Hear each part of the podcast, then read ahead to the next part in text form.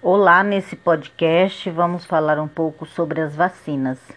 As vacinas são agentes imunizantes que são usadas na prevenção de uma série de doenças. São produzidas utilizando-se o próprio organismo causador da doença ou seus derivados, partes dele, né?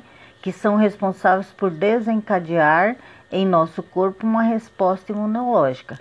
Ao receber a vacina, o nosso corpo inicia a produção de anticorpos e graças à nossa memória imunológica, quando tivermos contato novamente com o agente causador da doença, nossos anticorpos serão produzidos rapidamente.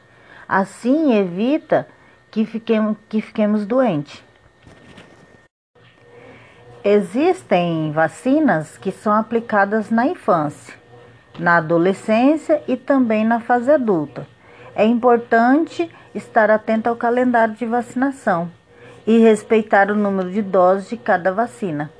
Ao nos vacinarmos, estamos protegendo o nosso corpo e também a população como um todo, uma vez que esse ato evita epidemias e pode até mesmo garantir a erradicação das doenças.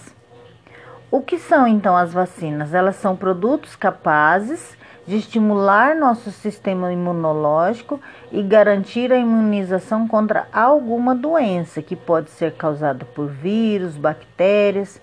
Elas são produzidas com base no agente causador da doença que está inativado, atenuado ou presente apenas em fragmentos.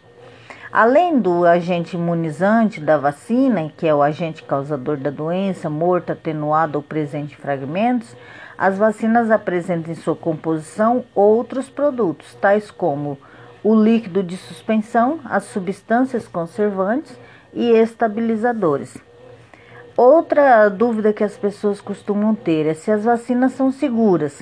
Sim, as vacinas são seguras mas assim como todos os medicamentos podem causar reações adversas. Essas reações, no entanto, são geralmente brandas, como vermelhidão no local e febre baixa. Apesar de muitas pessoas acreditarem nisto, a informação de que algumas vacinas podem causar autismo, essa informação é incorreta. Esse equívoco começou a circular após a publicação de um, arquivo, um artigo em 1998 que apresentou uma série de falhas e foi considerado sem validade científica, ou seja, é, é errado quando as pessoas acreditam que a vacina não precisa ser é, tomada logo na infância ou na adolescência ou na idade adulta, por acreditar que ela pode causar algumas doenças ou algumas síndromes. Vale salientar que, apesar de seguras, existem algumas contraindicações para determinadas vacinas. Dentre elas, podemos citar pacientes com história de reação anafilática ou choque anafilático relacionado a componentes da vacina, ou seja, ela pode ter alguma alergia a algum componente da vacina. E pacientes com imunodepressão. Como que a vacina funciona? É, ao nos vacinarmos, estamos colocando em nosso corpo os fragmentos ou mesmo o agente causador da doença, morto ou atenuado. Mesmo utilizando organismos mortos, atenuados ou fragmentos desses organismos, eles são capazes de estimular o sistema imunológico e produzir anticorpos e garantir a memória imunológica, a qual promove uma resposta rápida e específica quando somos expostos novamente àquele agente.